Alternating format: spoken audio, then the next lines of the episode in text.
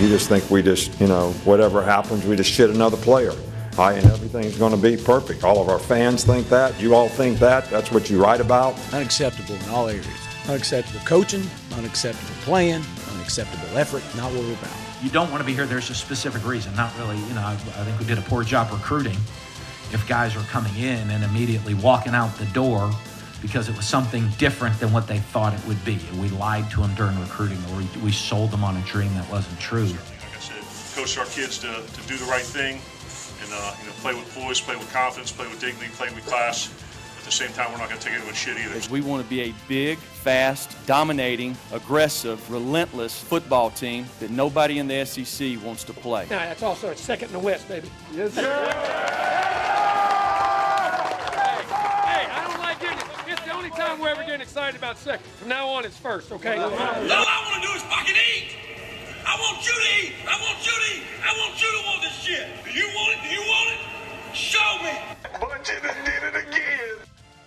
Welcome in to the latest episode of That SEC Podcast. I'm your host, Michael Bratton. I go by SEC Mike on Twitter, and I'm joined as always by my cousin Shane, who goes by Big Orange Vols on Twitter. What are you up to, you big Tennessee homer? hey, buddy, what's going on? Hey, not much, Shane. We got, you know, this is a little bit of a shorter pod. Not a ton of news today. Wednesday's always the teleconference day.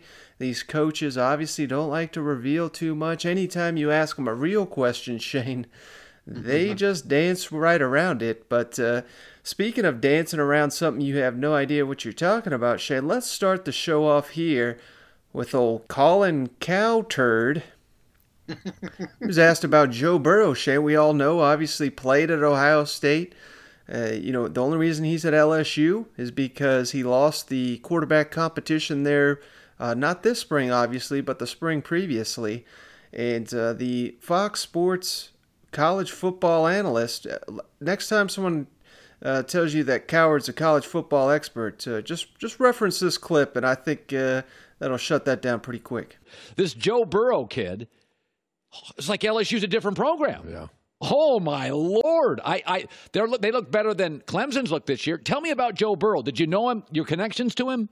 Well, first, uh, uh, LSU, when I was in the SEC, every time we played them, I remember they'd come out of the tunnel and you'd look and say, How are we going to block these guys? That's the best looking team or one of the best looking teams. Uh, Joe Burrow, we recruited him at Ohio State. He's from Athens, Ohio. His father is a long time uh, defensive coach, was Frank Solich's defense coordinator forever. Great family, incredible kid, tough as nails. Uh, he's developed into a pro prospect, and uh, I've talked to him quite often, and uh, couldn't be more proud of what Joe's done. How did he get out of Ohio? Well, he signed. He played for us for three years, and then he moves on. He did a grad transfer. Dwayne Haskins and uh, Joe oh. had the battle. Uh, what was it? Two years ago in spring, and it was. I mean, it was. It was inches from who was our starting quarterback and Dwayne won the battle. Joe left as a graduate transfer and play obviously starting his second year now. I mean, he's really he's the real deal. Yeah, he's really uh, what what he's done so well. All right, Shane. So it's pretty clear he had no idea. I, I bet you he didn't even know who Joe Burrow was until this Texas game a couple weeks ago. Uh, that was probably the first time in his life he ever heard the name Joe Burrow. Uh, I mean, there's no way getting around this clip. This is a terrible looking clip for him, don't you think?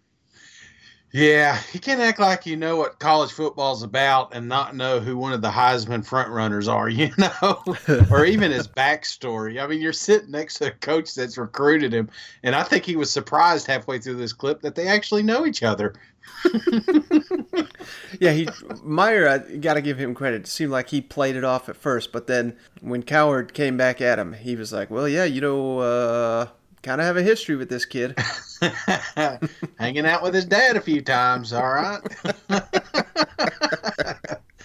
uh, how does Colin still have a show? You know, that, just a whole bunch of yelling, just him. You know, Shannon Sharpe, I think, is keeping him in business.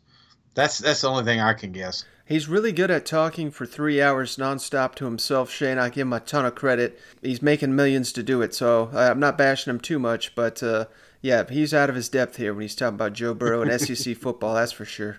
That's right. All right, Shane. Like I said, kind of a light show here, but we do got some teams to hit on. You ready to go around the league? Let's do it. Now let's go now around, let's the go around the league. we, we hadn't decided how we're going to play the guys. So, and I wouldn't tell you if I did. So, you know, I don't mind you asking a question, but I don't need to answer it. You know, I mean, I'll be whistling Rocky Top by the end of the week. All our play. I mean, it's just like right. I mean, you just hear it over and over, and you know, like every other, every third song, it'll roll through within the crowd noise that we play at practice. So you just um, you get used to it. It's, it's, a catchy tune, right? I mean, this game's gonna be a street fight. This game's gonna be a street fight. I mean, some of you guys don't know who Kimbo Slice is. Hopefully, you do. Um, and you go back to it, man. This isn't a sanctioned fight. This is a street fight. I mean, this is the SEC. So, man, it's time. It's time to put on the hard hat, lunch pail. Let's get to work. All right, Shane, let's start here in Tuscaloosa. Roll Tide! This happened right before we jumped on here. Nick Saban met with the media here on Wednesday. And, uh, you know, this kid that uh, Saban says missing in action, he said that about a week ago. Five star defensive end Antonio Alfano He's the highest rated prospect that Alabama signed in the 2019 recruiting class. This is a kid that showed up early. I remember they made a big deal about it. He added like 35 pounds of muscle from not from when he arrived to the football season, but from when he arrived to the start of spring. I mean, this was a dedicated kid, someone they were looking to make an impact. And Saban just kind of, I don't want to say threw this kid under the bus, but uh, he kind of laid it out here why he's no longer around. Well, I don't really know much about that. I just know that the guy basically quit. Uh, he quit going to class. He quit coming here. Uh, we tried to encourage him. We tried to help him. We tried to set up counseling sessions with him to help him every way we could. And all those things are still available to him if he wants them, but he didn't respond to any of the things. So I, I just, until he responds, you just have to assume the guy quit. All right, Shane. So this is kind of awkward to hear. You know, Saban had kind of mentioned there was some personal stuff here, and uh, for those that don't know, I give a little bit of backstory here. Uh, last week, it was, I believe, on Friday that uh, this kid's father went on Twitter and uh, announced that uh, Alfano had been dealing with uh, some tough family issues. Apparently, his grandmother is very ill. He's very mm-hmm. close to his grandma and he wants to leave Alabama. And his father said he encouraged him to stick it out, stay at Alabama. But uh, apparently, he's just really close with his grandma, and I guess her probably just compounded the fact this kid's from New Jersey, for those that don't know. So just being away from home, not being around there, I'm not trying to make excuses for him, but I guess this kind of explains he's not technically gone from Alabama, but I mean, based on Nick Saban didn't sound very happy with him. I think they're they're kind of bending over backwards to make it work for this kid, and it sounds like uh, it's not going to work out at Alabama. Yeah, and and again, I don't want to I don't want to speculate because you know family is important, and if this is a situation where he's, I mean, he's I, I, get it. You know, I mean, if you want to be around your family, I, I, don't think football should hinder that. So, but on the flip side of the coin, if it's something else, you know, and he's just not getting his way down there, you know what I'm saying? There's there's better ways of handling it, and um, he's he's not doing that. Of course, he is a he is a kid, man. You know what I'm saying? Right, and uh, this is very typical being homesick. So, uh, not like again, I'm saying not trying to make excuses, but it sounds just like all things considered, that's kind of what this is. Uh, but why this is also compounded for me, Shane this is two years in a row, if Alfano does leave the program, two years in a row that Alabama's top ranked signee no longer with the program. Remember uh, all that back and forth with uh, Anoma, the guy that left leading mm-hmm. up to the season. He was a five star. This Alfano's a five star. Both defensive ends, both five stars. And it compounds the fact that Alabama, Shane, man, they've been just they've just been hit over the head, it seems like, with the injury stick. You got linebackers going out left and right. You got linemen going out left and right. LaBryan Ray, their junior uh, defensive end starter, he's out for six weeks minimum. Saban said here on Wednesday he's having surgery. Uh, yeah. it, on the teleconference today, Saban was asked, you know, have you ever in your career had to rely on this many freshmen? And he said no. I mean, point blank, he can't think mm. of hmm. a time. And in his front seven, There's about four of them that are freshmen, Shane. So wow, this is kind of what we're hitting here with Alabama. Yes, they got Tua and they got these great receivers. If they can outscore people, you know, there's an outstanding chance they can go undefeated. But uh, I mean, until further notice, Shane, this defense is a huge question mark. You know, with Alabama in this situation, dealing with it last year, you know, you got to remember some of these some of these recruits, especially the ones that are are are highly touted like this guy, can be a little bit of a diva. You know what I'm saying? And you got to I mean, these guys have been told how great they are through the entire recruiting process. The coaches are telling them good. Every campus they go to, they're rolling out the carpet for.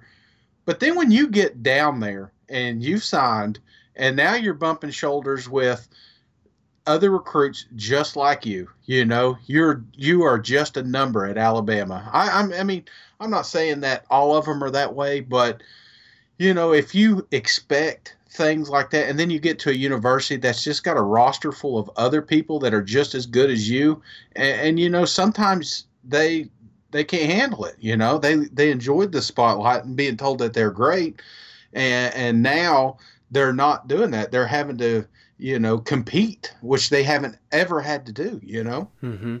Yeah, and you make a good point. And just keep in mind, we're not necessarily hitting the panic button. We're just saying they're losing all these guys. They, yeah. may, they may go 11 and 1. You know, it's like, oh my God.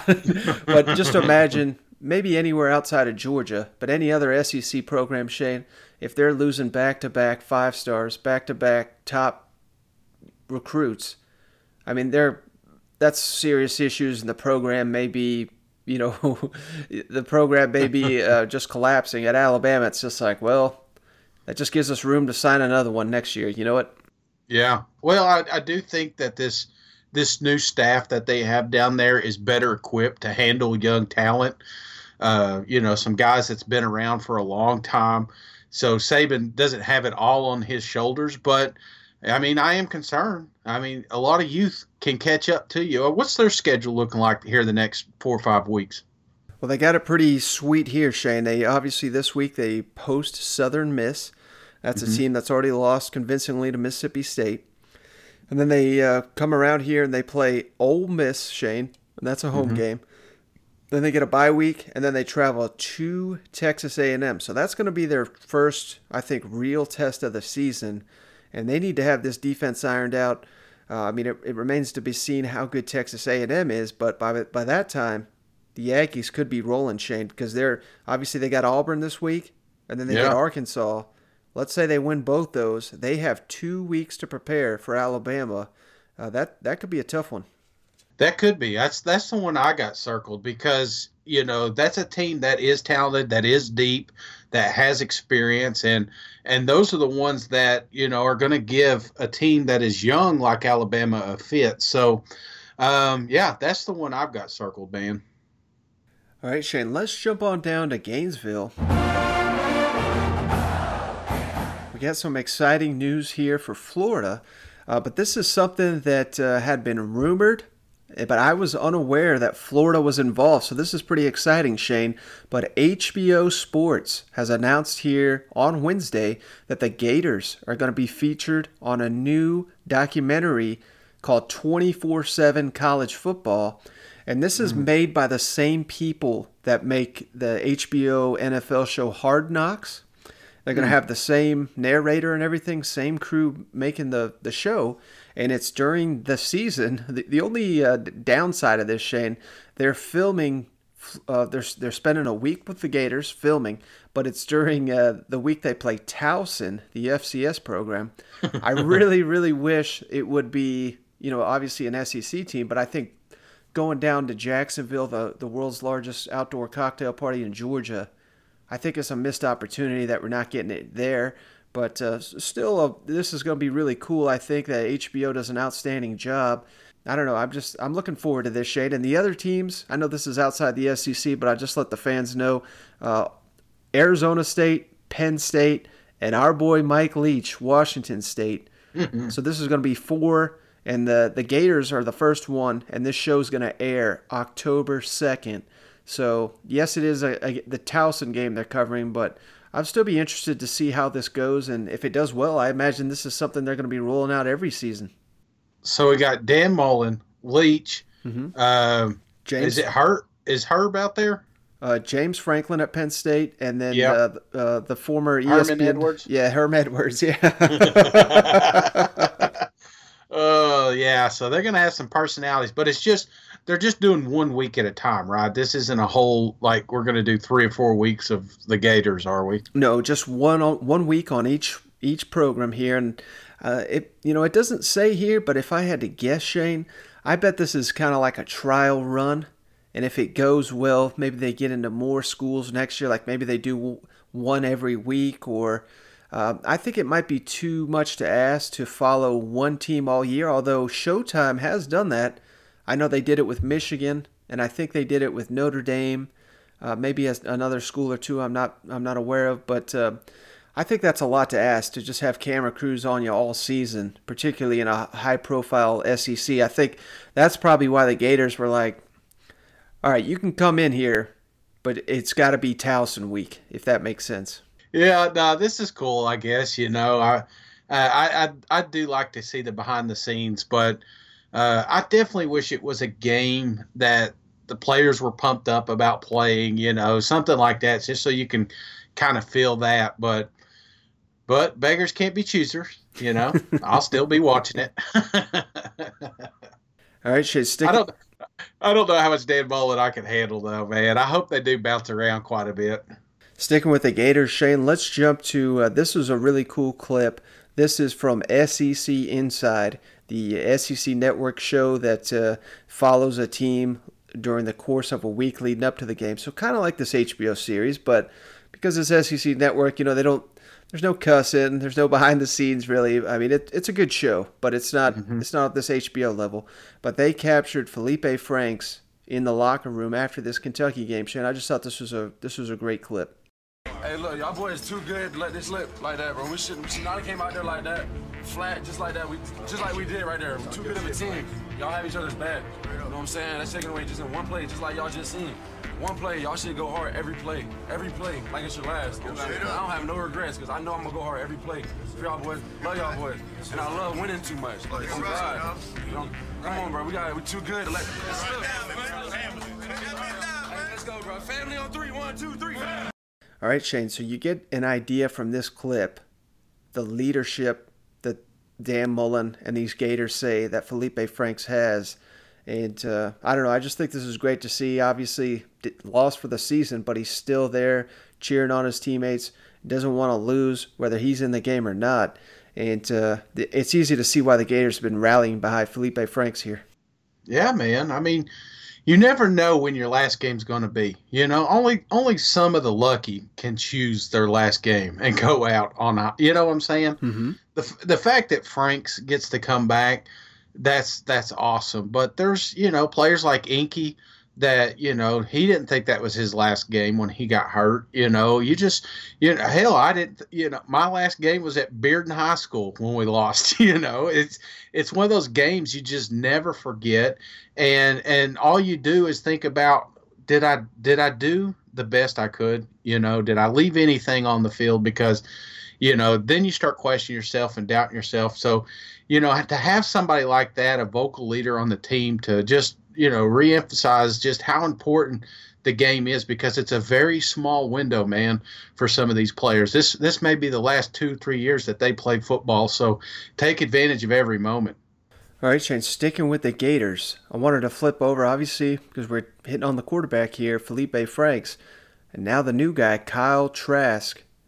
With Feleipe Franks gone, not only does Trask have to become the face of the offense, so to speak, but he's also that role in the media, having to meet with those people. And uh, I just thought this was interesting because he met with the media here this week. He was asked about, you know, stepping into that role, not only off the field, but on the field and have to do these obligations.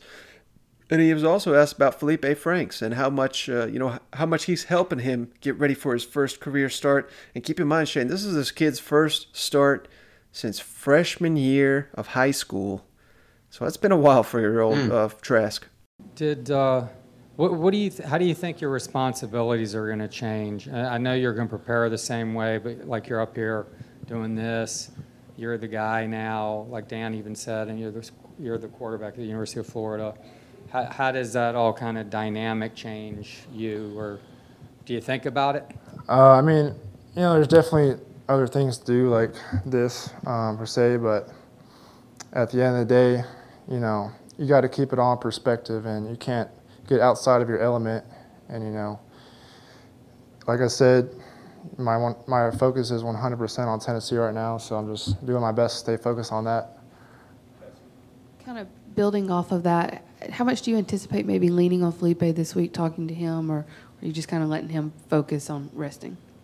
Uh, no, yeah, he's, you know, me and him him have spoken a lot, a lot in the past few days, and he's been really supportive. So, you know, I'm sure he's going to be there with um, everybody in the quarterback room, you know, in the whole preparation process. So, yeah, like I said, he's been really supportive, and it's good to have a, a good friend like that around. All right, Shane. So, kind of an unknown here for, for Kyle Trask for a lot of people outside of Gainesville. It, uh, this is going to be the quarterback Tennessee's going to have to stop if they're going to pull a big upset here this weekend. Uh, mm-hmm. Thoughts on Trask and and just him kind of, you know, it's it's all new. It's different. I think it's different when you the starter goes down and it's and you're in the middle of the game. You just got to go out there and execute the plays that are called. This is yeah. different with a whole week. You know, you're going in, you're they're in SEC play, but it's a first home SEC game. There's he's probably got everybody in the world hitting him up this week. Um, I don't know. It's just it's just different to me. I bet it. I mean, it's been a whirlwind this week for him. You know, he's got a lot. He's got a lot to do, a lot to prepare. Because it, like you said, it's a it's a different ball game when you're preparing to be the backup. And this is something he's been a backup since freshman year in high school. You know, right? So he hasn't had this type of uh, pressure or, or stress on him. So how does he react? We don't know. That's the thing. So.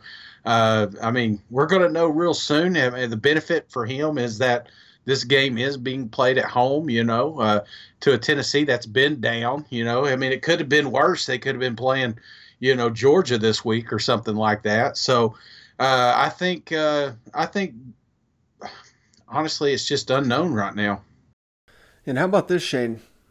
I mean, if Tennessee's staff earning their paycheck, I mean, they're probably studying this kid.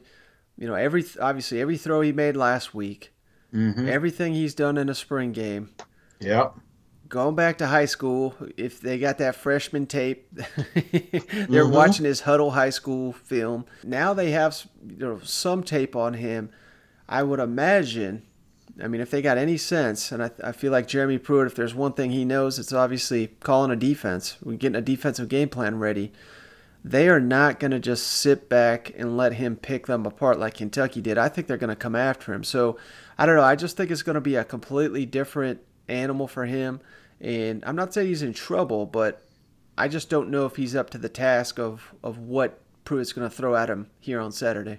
Absolutely, uh, pure chaos, confusion. You know, none of your you're you've got to camouflage your defensive schemes because he's only got so much film on Tennessee now. You know what I'm saying? So if they come out with something totally different and they apply that pressure, it could be good. But let me ask you this: as opposed to Franks, Franks had a pretty long leash. How long do you think that leash is on uh, Trask here?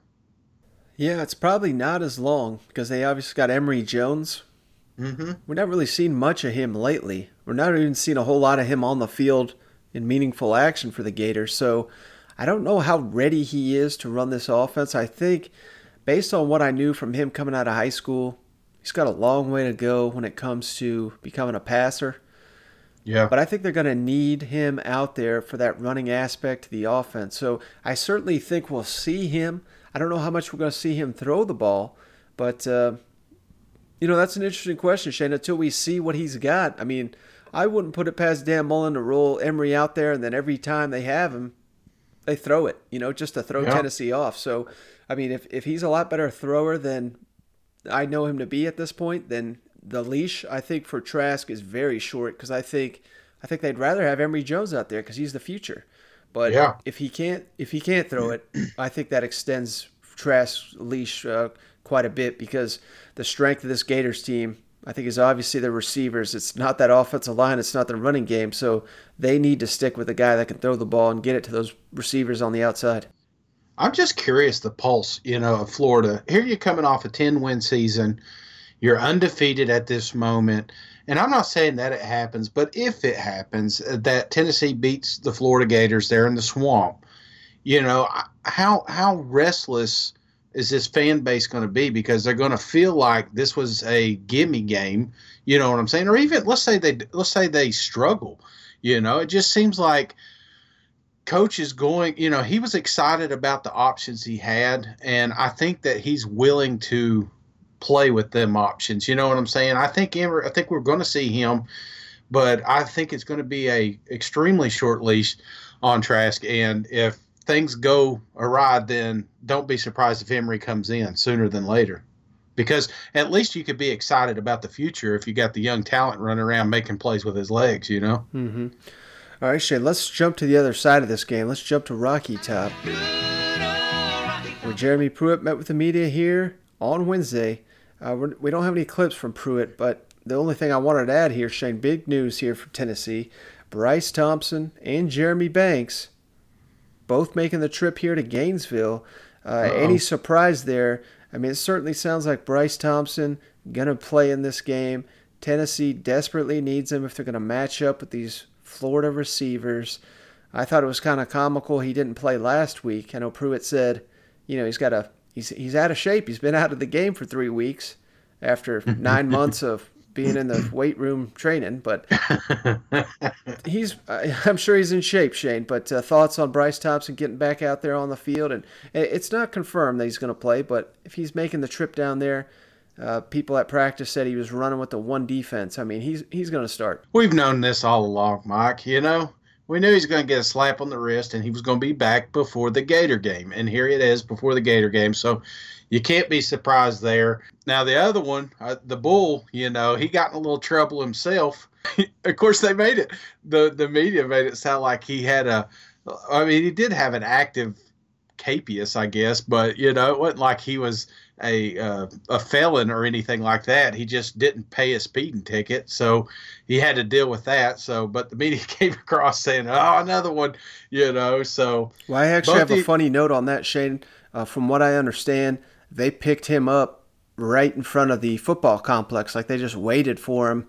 But it is kind of stupid that I apparently they were waiting for him. They, they, like you said, they had some kind of like warrant out on him for weeks. Yeah. And you got to think he's spending the vast majority of his time either in the classroom or in the football facility. Like, how inept do you have to be to take this long to find him? You know what? it's simple. You call Coach Pruitt and you tell him, and his ass is there tomorrow. You know what I'm saying? Right. There, there was some things they could have done to make. I mean, I mean, they're kids. You know what I'm saying? I, I when I was at Tennessee, I think I still got citations down there. You know, I'm. Oh, i have got some unpaid park. parking tickets. That's for sure. That's right. I wonder about that every time I park down there. I was like, are they going to get me today? Because I don't know how much, you know, but I know it's up there. well, sticking here with Tennessee, Shane, I wanted to include this clip because certainly Jauan Jennings, he is the leader of this team. You know, he kind of came out after the opening season loss and kind of put it on the table, said this team is not going to give up. And yes, they lost against BYU, Shane, but they, I mean, it was night and day the effort and uh, just his play in particular leading this team the last couple weeks. I don't know if you know this, Shane, but uh, he is, I believe he's second in the SEC in touchdowns. He's got four mm-hmm. touchdowns mm-hmm. receiving. So, I mean, Jennings is doing his part, and he's had a lot of success against Florida in the past, and he's ready to go down here and get to the swamp. It's gonna be, it's gonna be, the level is gonna be crazy. You know, we're gonna have lots of energy. You know, we've been having lots of energy since that last game. I told you we are gonna come out with lots of energy, and uh, this whole team just ready. We're, we're, fired up. Like I said, it's a road game going into Swamp, Florida. How else can you put it? Like it's an SEC game. We're gonna go out there and give our all, and that's all that matters. All right, Shane. So for a team that no one's gonna be picking, and everyone's basically laughing at around the SEC, this is the type of attitude and leadership you need going down there. I mean, he's looking to go down there and make some noise, not just show up and, and try to compete. Absolutely, man. Hell, he's been down there seven times. You know, he knows his way around the swamp, so he's pumped up, and that's what you got to have. You got, I mean, that's just, that makes you feel good as a Tennessee fan because I'm not getting the clips from Florida, man. I'm not getting them out here talking about this rivalry. I'm not getting them, you know. I mean, hell, we just played a, a, a video for uh, Franks, but that was for the Kentucky game. You know what I'm saying? They're not thinking about Tennessee as much as they have in the past. But you hear this just, I mean, just coming out of Jauan's mouth, you know, it just, you know that they're all pumped up and ready for this game. So um, this could be a sneaky one for the Gators, man. Last thing here on Tennessee, Shane, and this has got nothing to do with the current team, but I just wanted to give a shout out here to Chris Low of ESPN because he wrote a terrific piece. I recommend everyone to read it. Uh, maybe we'll just uh, share the link there on the Reddit page. But uh, he wrote an article 10 years after Lane Kiffin left Tennessee, and he kind of reconnected with a lot of the people uh, that were associated with the program at that time, and of course Kiffin among them. And I thought this little nugget was great, Shane. Uh, obviously, Lane Kiffin lost to Alabama as Tennessee coach, but I know you'll remember this for those that don't remember it. It was a very tight game. I believe Alabama blocked two field goals in that game.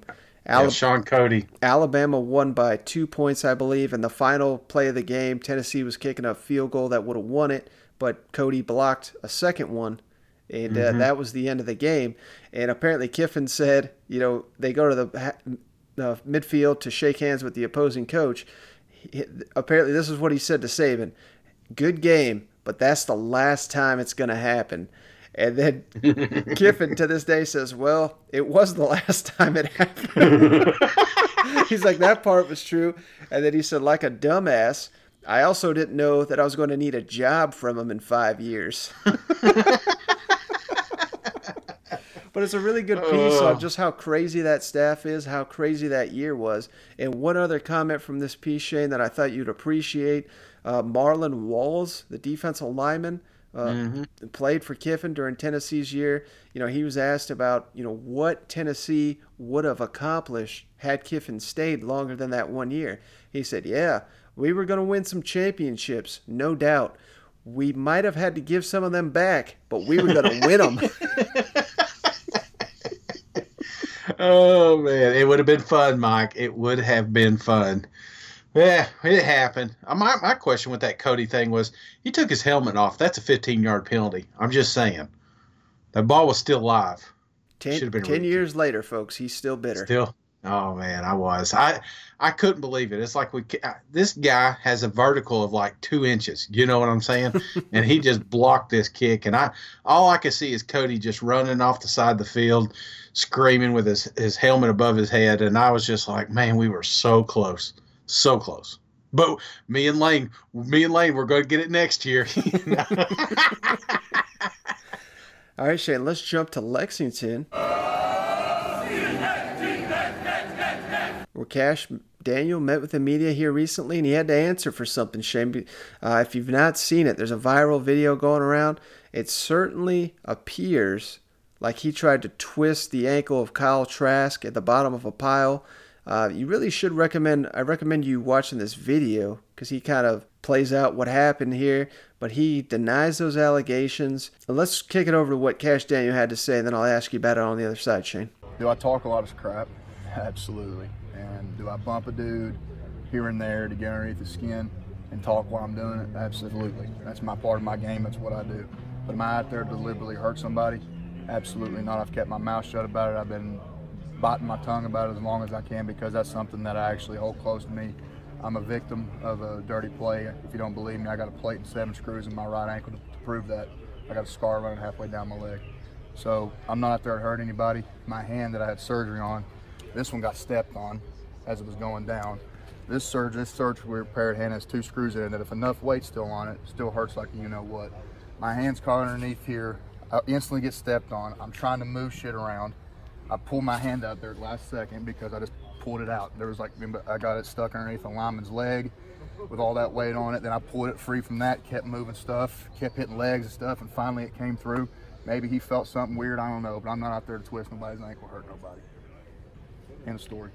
What did he say to you afterwards? I mean, I don't know. I heard something 56, and I play with the FU mentality. So when I hear my number, somebody says, I'm gonna turn around and say something right back to them. All right, Shane. So who you believe in here? I mean, the video certainly looks like he tried to do this, but based when I saw this video, uh, obviously we're big Kash Daniel homers. I see what he's saying, and if I mean he's showing his hands here, they're all marked up and, and cut up like he says, and uh, it kind of makes sense what he was talking about. And I and I tend to think that uh, a guy like Kash Daniel, if he was really trying to hurt someone, I I mean this might sound kind of crass to say, but if he was trying to hurt someone, I think he would have hurt him. Oh, Mike, I've watched this thing a thousand times, and I've I've paused it and I've tried to figure out what what's going on here. What's what's really going on at the bottom of this this pile? And I don't know, man. I think he looks a little guilty. You know what I'm saying? Mm-hmm. I mean, I've I've I've watched it, and then you know, Kash is a big guy and he is he's he's got a knee. He's almost up off the ground. There's no reason that the arm or the hand should do what it did. I mean, if he just wanted to remove it from the crowd, he could have just slid it out. It seems like, but I don't know. I, I wasn't there. You know, I, I didn't have a great view of it, but I don't know. It just it looked a little dirty, and I hate to say it because I like Kash. I got you. Yeah, I'm not really I'm not really saying one way or the other, Shane, because I'm kind of with you. It looks dirty as hell. He says it's not yeah. dirty. I don't know. I guess we'll never know, but uh, but I think you're right. The video certainly makes it look like a dirty play happened there. Yeah. All right, Shane. Final thing I got here. Like I said, this could be kind of a shorter one here. We don't have a clip, but uh, Tommy Stevens met with the media here recently. Sounded pretty optimistic. He did not say he's cleared to go, but he said he's better at this point now than he was last week at this time. So that kind of, you know, put one plus one, I think, is two, Shane. I think that's his way of saying, I'm going to. I'm going to give it a go here against Kentucky. And I think that's obviously huge for Mississippi State. I like Garrett Shrader. I don't mean to be so critical of him, but I just don't think he was ready last week. Maybe he's more ready this week, but I think Mississippi State at this point is only going to go as far as Tommy Stevens can take them, particularly when they're playing such a good team as Kentucky. Um, thoughts on uh, Tommy Stevens? How big it would be if he's playing? And uh, do you think is there a point to where you know maybe they can play him, but he's a, but he's banged up? Do you play a limited Tommy Stevens, or do you wait till he's hundred percent? What what do you think about this one? Bigger picture, Mike. You know what's what's good. Eh, do you want an eighty percent Tommy Stevens out there, or do you want hundred percent? You know, and if hundred percent can be done in two weeks, well then I'm not playing him for two weeks. You don't play somebody that's touching the ball every time. You know, you you just you're just not you're not doing that, man. You know what I'm saying? So I like the bearded trader, and honestly, I saw things in him that I think with a little work and a little development, he could be a hell of a quarterback. Uh, he's he's a big quarterback. He's he's able to run. He does make quick decisions where the, where they always right and no. You know, a lot of times he tucked when he should have threw. Mm-hmm. But uh, you know that's what you're going to learn as you play more and more. So I'm not willing to roll out a busted quarterback uh, and, and and not to mention potential of him getting seriously hurt. You know what I'm saying? Because what if he is playing at 8% and then he really gets hurt and next thing you know he's out for a year you know then mississippi state is going to have to rely on this freshman quarterback that they were being limited with to begin with so no i, I think not uh, not to compound things you still got kt down there you know what i'm saying so if we don't know that situation but if if this is me i'm the coach of this team and I feel like a couple of weeks Shrader could be all right, or not Shrader, but uh, Tommy could be all right. mm-hmm. Maybe if let's just say KT has some of these suspended games. I'm not saying that, but let's say he is.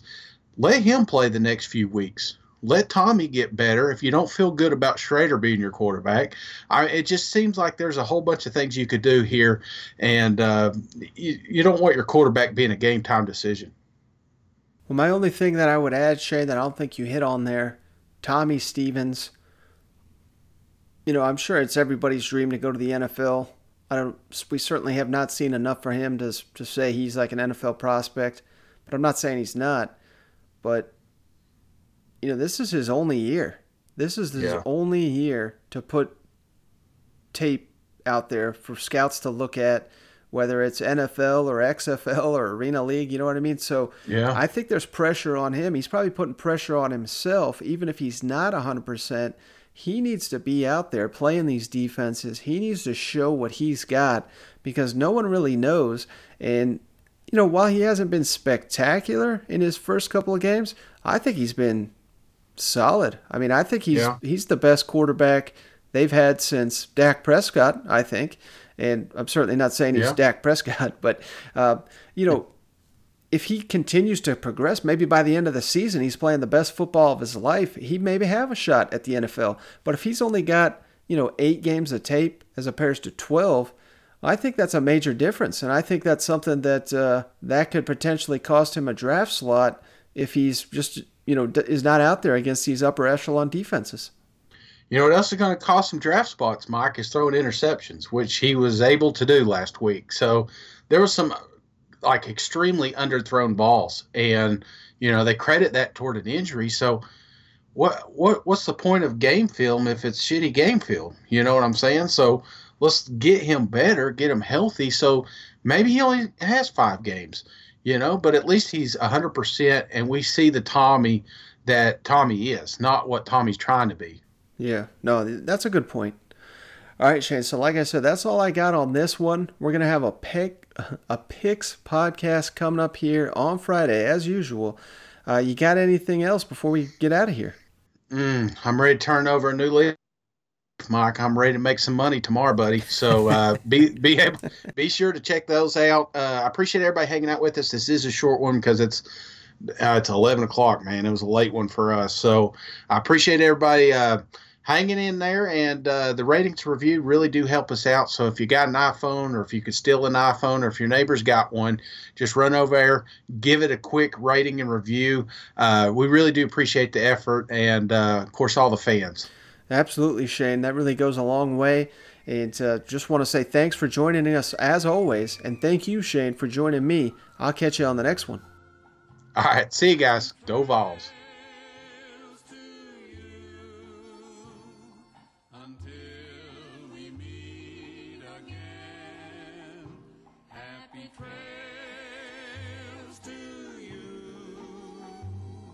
Keep smiling cares about the clouds when we're together? Just sing a song and bring the sunny weather. Happy trails.